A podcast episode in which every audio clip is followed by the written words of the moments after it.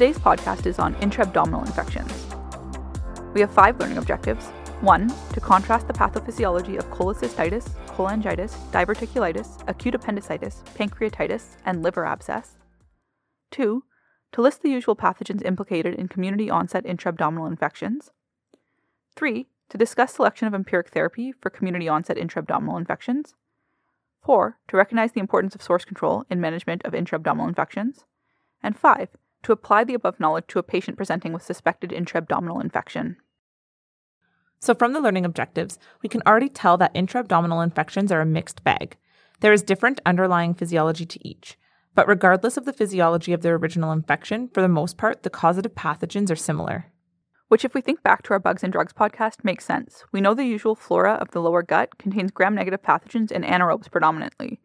So, compromised structures or host defenses in this region, leading to a pathogenic infection, is likely to be with gram negatives and anaerobes that are already around and do well in these conditions. To keep things manageable today, we will focus on the six infections we outlined that onset in the community. So, infections that started in the community but are of sufficient severity to require presentation to the hospital. We won't discuss nosocomial intra-abdominal infections. The underlying pathophysiology is the same, regardless of whether it's community or hospital onset. But if we think back to our Bugs and Drugs podcast, patients who are hospitalized have a shift in their flora to more resistant gram negative pathogens. The treatment of hospital onset intra-abdominal infections is more aggressive and relies on broader spectrum agents because the gram negatives colonizing a patient who have been hospitalized for an appreciable period are different than our community gram negatives. Remember our acronym for our community gram negatives, our PEC organisms Proteus, E. coli, and Klebsiella. So, spoiler alert ceftriaxone and metronidazole will be MVPs in today's podcast. You'll also notice that treatment of many of these conditions relies not just on antimicrobial therapy, but frequently on drainage or surgical management of the underlying infection, also known as source control. So, to help us mentally organize the common community onset intra-abdominal infections that we see in hospital, we can categorize infections by region of the GI tract affected, since the affected region of the GI affects microbial coverage. But like we already said, for the most part, any intra-abdominal infection distal to the stomach necessitates fairly similar antimicrobial coverage. We will also touch on what the source control procedure is for each of these infections. Okay, so our different intra-abdominal infections by region, all of which we're going to discuss today. We have infections of the biliary tract, so cholecystitis, which is infection of the gallbladder, often from obstruction of the cystic duct, and ascending cholangitis, infection of the biliary tree, usually secondary to obstruction of the common bile duct, with ascension of the bacteria from the gut into the liver. Then we have infections that involve the actual lumen of the bowel more directly, like diverticulitis, which can be perforated or unperforated, and acute appendicitis, which can again be perforated or unperforated. And then we have two additional intra abdominal infections we're going to touch on today that are less common than the above, but still come up. We can have liver abscesses, which have multiple possible causes, including some parasitic causes, and also pancreatitis, which is unique because it is actually more commonly not an infectious process, but rather an inflammatory one. We are going to talk about pancreatitis because it's particularly challenging. Even when it is a sterile process, it is frequently accompanied by a robust systemic inflammatory response and fevers. If we think back to our AMS General Principles podcast, it is a classic inflammatory, non infectious mimicker where patients can deteriorate rapidly. So let's quickly review the pathophysiology of these different infections. With the biliary tract, we first have cholecystitis. Acute cholecystitis is most commonly secondary to calculi obstructing the cystic duct, which is known as cholelithiasis, preventing bile outflow. This leads to increased pressure in the gallbladder and inflammation, producing right upper quadrant pain, nausea, and vomiting. The increased local inflammation and ensuing effects compromises the host structural defenses against infection, which can lead to microbial overgrowth in the gallbladder and infection. If the pressure sustains and leads to vascular compromise, we can get gangrenous cholecystitis. Symptoms include fever, nausea, vomiting, and sustained right upper quadrant pain, along with systemic inflammatory features such as elevated white blood cells, CRP, and fever, though in milder illness there may not be systemic features. Murphy's sign is a characteristic feature. Pain with deep pressure in the right upper quadrant when conducting diagnostic ultrasound, but has a sensitivity of only around 62%, though high specificity at 97%. So, if present, it is helpful to point to cholecystitis, but if absent, does not rule it out. Ultrasound is imaging modality of choice for suspected acute cholecystitis and obstructing stones because it is rapidly available and has sensitivity and specificity both above 80%. Along with antimicrobial therapy, early laparoscopic cholecystectomy is recommended in most patients to remove the source of infection and prevent recurrent gallstones. To treat acute cholecystitis, early laparoscopic cholecystectomy is recommended along with antibiotics in most patients to remove the source of infection and prevent recurrent gallstones. Okay, so our next biliary infection, we have ascending cholangitis. Like cholecystitis, ascending cholangitis is also caused by obstruction, but this time, the location of the obstruction is different. In cholecystitis, we have gallstones obstructing the cystic duct, whereas in cholangitis, we have gallstones or other causes like malignancy obstructing the common bile duct. Gallstones in the common bile duct is known as cholecystolithiasis. To understand the difference between cholelithiasis and cholecystolithiasis, cholecystitis, and cholangitis, I would recommend going online and looking at a picture of the gallbladder, cystic duct, liver, common bile duct, pancreas, and duodenum to get a better sense of the anatomy.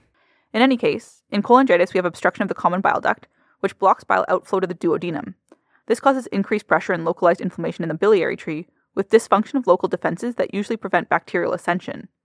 This creates an environment suitable for bacterial superinfection and ascension of gram negatives from the GI lumen. Cholangiovenous reflux allows pathogen translocation into the hepatic veins and lymphatics, which is one of the reasons these patients are frequently bacteremic and have significant systemic response.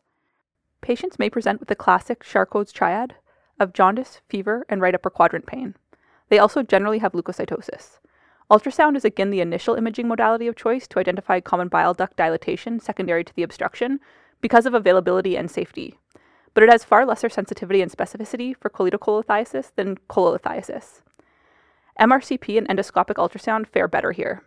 ERCP, endoscopic retrograde cholangiopancreatography, can be used to decompress the biliary tract and allow passage of the obstructing stone into the duodenum. It can also allow placement of stents when they're medically indicated.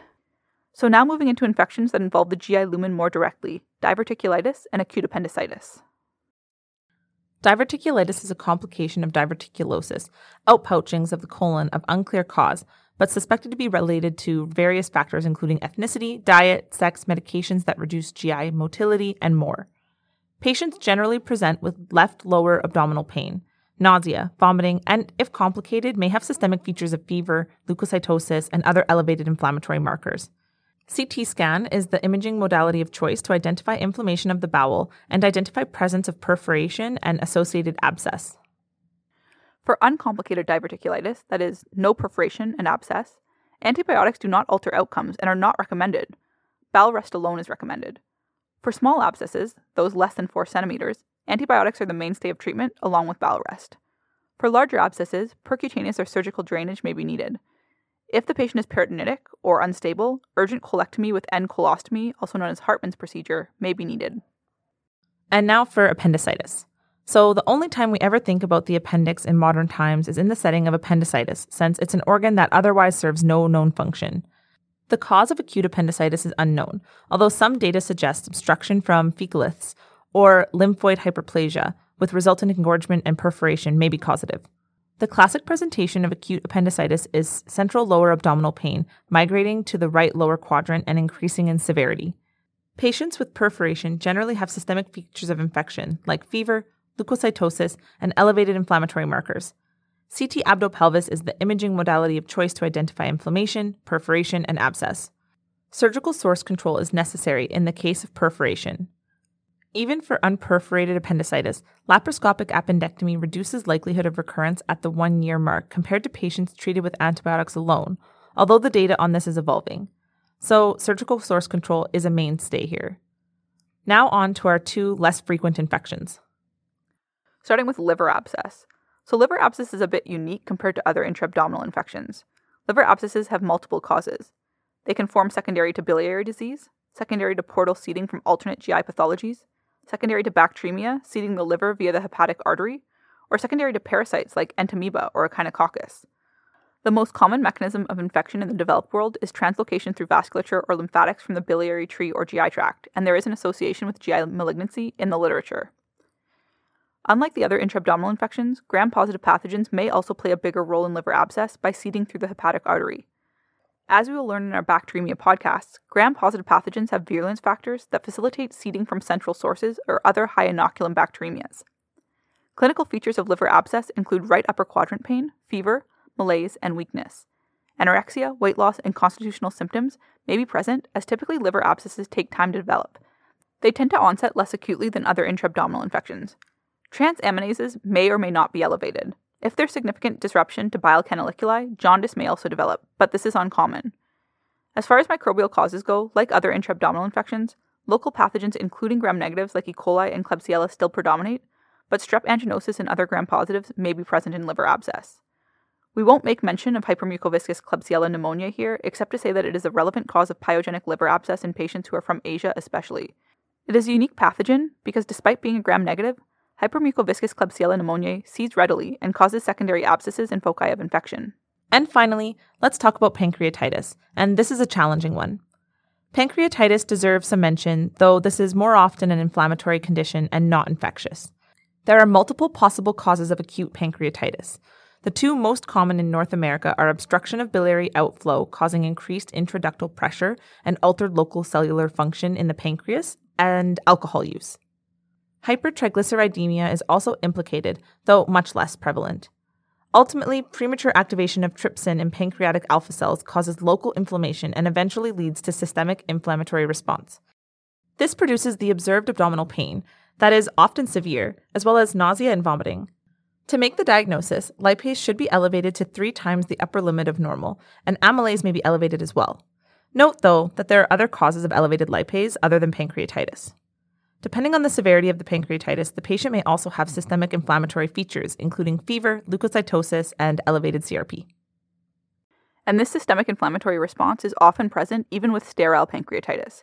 Pancreatitis that is not associated with necrosis is assumed to be sterile, so there's no infection to treat, and numerous studies and systematic reviews have confirmed that there's no role for antimicrobial prophylaxis in the setting of acute pancreatitis. So if a patient doesn't have necrosis, it's easy, we don't treat. But these patients may still have pronounced inflammatory response. The real challenge is when a patient does have pancreatic necrosis, because it can be difficult to distinguish infected necrosis from non infected necrosis. It is estimated that even with necrosis, 70% of cases are not infected. These patients are frequently extremely unwell, though, and mount a pronounced inflammatory response. Not surprising, since their pancreatic enzymes have literally digested their own cells. This can render identification of infection difficult, and patients are certainly at risk for infection. But again, there's no rule for prophylaxis. So, the way we can determine infectious involvement in necrotic pancreatitis is generally timing and the advent of new symptoms. When suspected infection does develop, generally it takes some time, and most commonly onsets 14 days post necrosis. Usually, new infection is accompanied by a worsening in systemic inflammatory symptoms and increased grade and frequency of fevers. In patients with suspected infection, drainage is recommended for source control to help control the inflammatory response and can also be helpful for obtaining cultures. Like other intra-abdominal infections, the usual implicated organisms in infected necrosis are gram-negative pathogens with or without anaerobes, secondary to translocation from the GI, as a result of inflammation disrupting normal host defenses. While historically carbapenems were recommended for treatment because of a reported increased penetration into pancreatic tissue, recent guidelines have suggested that third generation cephalosporins like ceftriaxone with metronidazole will adequately penetrate pancreatic tissue. This combination will provide good coverage of the usual bacterial pathogens implicated.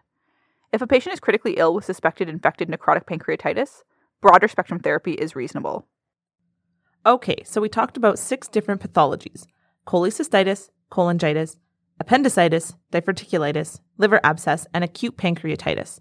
But you've probably noticed some overwhelmingly repetitive themes here despite the differing pathophysiology and presentation of the many intra abdominal infections.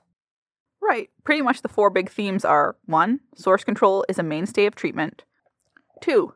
Ceftriaxone and metronidazole is adequate therapy to cover gram negative and anaerobic bacteria implicated in most community onset intra abdominal infections, when antibiotics are required at all. Because remember, for unperforated diverticulitis, there's no benefit to antibiotics. Same for sterile pancreatitis.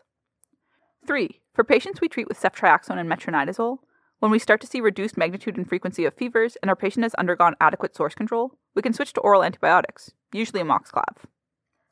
And 4. If the patient undergoes complete source control early and there's no residual abscess, we can often stop antibiotics entirely after a total duration of 4 to 7 days. However, if there's inadequate source control, like a residual abscess, we generally continue antibiotics until clinical and radiographic resolution. Okay, so now our end of podcast case. Like always, the clinical decision making matrix will be attached to the podcast. A 53 year old male presents to hospital with right upper quadrant pain, nausea, and vomiting. He reports that he had this pain previously and that it usually worsened after meals, but then always resolved by itself. This time, he says, over the past three to four days, the pain has persisted without any abatement and even worsened. On initial exam, he is febrile at 38.5 and reports having had some chills that onset yesterday morning and that he has experienced these intermittently since. His wife brought him to the hospital this morning accordingly. On exam, he is alert and oriented times 4, with mild yellowing to his sclera and perhaps a mild jaundice. CVS exam is unremarkable. Rest exam is unremarkable, though he does notice his pain worsens when he takes a deep breath and he gets some stabbing right shoulder pain that is otherwise not present. Abdominal exam reveals a soft, non distended abdomen, but he has guarding on exam, particularly on palpation over the right upper quadrant. He endorses no bowel movement times two days, but has been eating less given his discomfort.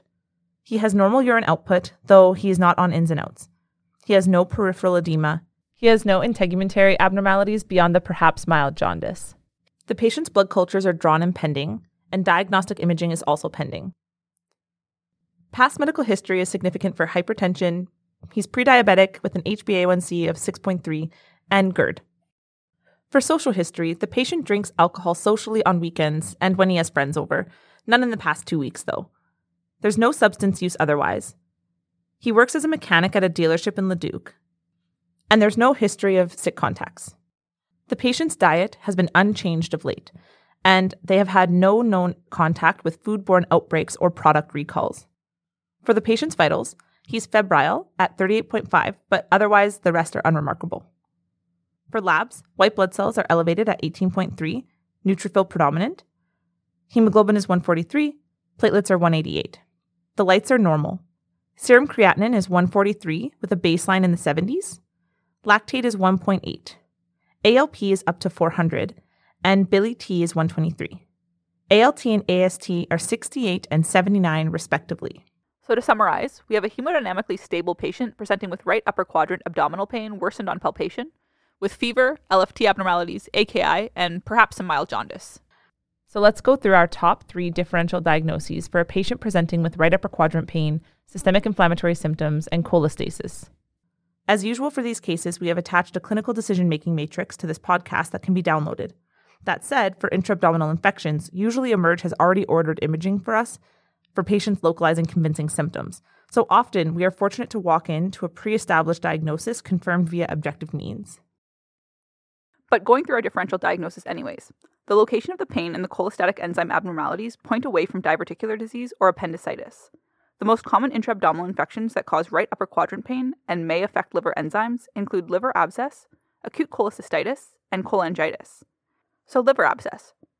Risk factors for this include diverticular disease, biliary disease, inflammatory bowel disease, or malignancy. Our patient doesn't seem to have any of these charted, but he describes previous right upper quadrant pain that worsened after meals and abates on its own, which sounds like he actually does have biliary disease that could predispose him. From a time course standpoint, He's really only been having symptoms over the past few days. Liver abscesses are usually more indolent, so often patients will report malaise, weakness, maybe chills, and tactile fevers for several weeks. So his timeline sounds like it's a bit off. That said, pain and discomfort are subjective, so it's always difficult to rely fully on a history to establish a timeline. He does have some concordant features with liver abscess, like infectious symptoms, localizing pain to the right upper quadrant, and elevated LFTs, but he has some really important discordant features as well. His jaundice and disproportionately elevated bilirubin would be surprising findings in hepatic abscess. And the timeline is a bit off, so overall, liver abscess doesn't totally fit. Okay, so maybe one of our biliary diseases. Risk factors for acute cholecystitis and for cholangitis include recent dramatic weight changes and obesity, which don't fit with our patient. But our patient's history does give us a hint that he likely has pre existing biliary disease. The timeline for acute cholecystitis or acute cholangitis is usually over several days. Our patient describes a few days of symptoms that have persisted and brought him to hospital, so his symptoms fit with a biliary disease. Now let's distinguish between cholecystitis and cholangitis. I would highly suggest pulling up a picture of the liver, gallbladder, and common bile duct for this because the visual makes it obvious why these biliary conditions present the way they do. Right, if you look at the gallbladder, the cystic duct connects the gallbladder to the common bile duct. A stone in the cystic duct, known as cholelithiasis, doesn't obstruct the common bile duct, it only obstructs the head of the gallbladder and causes built up pressure in the gallbladder. The common bile duct, on the other hand, connects the liver to the duodenum. A stone in the common bile duct, known as cholecystolithiasis, causes dilation and impaired host defenses in the common bile duct, as well as impaired bile outflow. So, this explains why patients with cholecystitis usually don't have significant LFT elevations, because the common bile duct isn't obstructed, so the liver isn't impacted. While with cholangitis, the common bile duct is obstructed and bile drainage is prevented, so we get hepatic damage and cholestasis with associated jaundice. And since the liver is a highly vascular organ, we have a high risk of bacteremia, and these patients tend to be more unwell. So, in general, patients with cholangitis are sicker than those with cholecystitis. But it's worth commenting on the fact that patients with acute cholecystitis can be quite unwell also. For instance, you can have cholelithiasis where the stone obstructing the cystic duct is very large and compresses the adjacent common bile duct. This produces obstruction of the common bile duct, and then you do see LFT abnormalities, and patients are frequently jaundiced as well. That's Mirizzi syndrome. So, based on the significant LFT abnormalities, and in particular the bilirubin, our patient here could have either cholangitis or Mirizzi syndrome. But to be honest, he's sufficiently stable that a cholangitis is more likely, because patients with Mirizzi syndrome are usually quite unwell. They frequently have such significant structural compromise that the adjacent vasculature is compressed, producing gangrenous cholecystitis with perforation, or sometimes they've even fistulized. Okay, so since he's stable but has clear hyperbilirubinemia, we would consider cholangitis our most likely diagnosis. But ultimately, we can tell this is a biliary disease. If we are pretty confident in our diagnosis, like for this patient, we may send the patient straight to ERCP for decompression. In many situations, we would obtain an abdominal ultrasound for what it's worth first, despite its lower sensitivity and specificity for biliary disease as compared to just gallbladder disease. But when confident, we may choose to just send to ERCP. On the other hand, if we had a patient presenting with symptoms where we really weren't sure whether there was common bile duct involvement, we could obtain MRCP to establish whether there was common bile duct involvement. This would then dictate our surgical strategy and management. All that said, like already mentioned, by the time we are admitting these patients with suspected intra-abdominal infection, often Emerg will already have ordered imaging and established a diagnosis for us. So, going off of that, let's say we've established our patient has cholangitis. What antibiotics would you order? Well, we already said that for a community onset infection, ceftriaxone would cover the usual gram negative organisms. You may be wondering, where's the metronidazole? Technically, for cholangitis, we really don't need anaerobic coverage as anaerobes don't tend to ascend the biliary tract as readily as gram negative aerobes, so we can get away with covering just gram negative aerobes. But if you said ceftriaxone and metronidazole, this is a reasonable option. So, next question Does this patient with cholangitis require source control? Unless the patient has managed to pass the biliary stone himself from his common bile duct, in which case you'll start seeing the bilirubin come down on its own, he will likely require ERCP to remove the obstruction and permit bile flow. Okay, so final question How long would you treat this patient for? And when would you step down to oral therapy? As long as ERCP is successful with no ensuing complications, we can treat for a total of four to seven days. Once the patient is improving clinically and able to tolerate and absorb oral medications, transitioning to oral antibiotics to complete the course is possible. For most patients, this will be just after ERCP.